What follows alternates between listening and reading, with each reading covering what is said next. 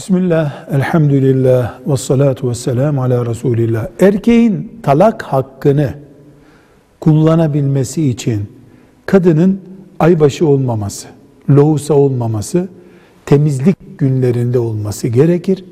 O temiz günlerinde de erkeğin onunla cinsel ilişkide bulunmadığı bir temizlik döneminde olması lazım. Bu ortamda erkek boşama hakkını yani talakı kullanabilir. Hayır, ay başındayken kadın veya lohusayken ya da cinsel ilişki yaptığı bir dönemde, temizlik döneminde boşamayı kullanırsa bu bir haramdır. Allahu Teala'ya karşı işlenmiş bir suçtur ama talak geçerlidir. Talak da yerini bulur. Hem haram işlenmiş olur hem kadın boş olur. Velhamdülillahi Rabbil Alemin.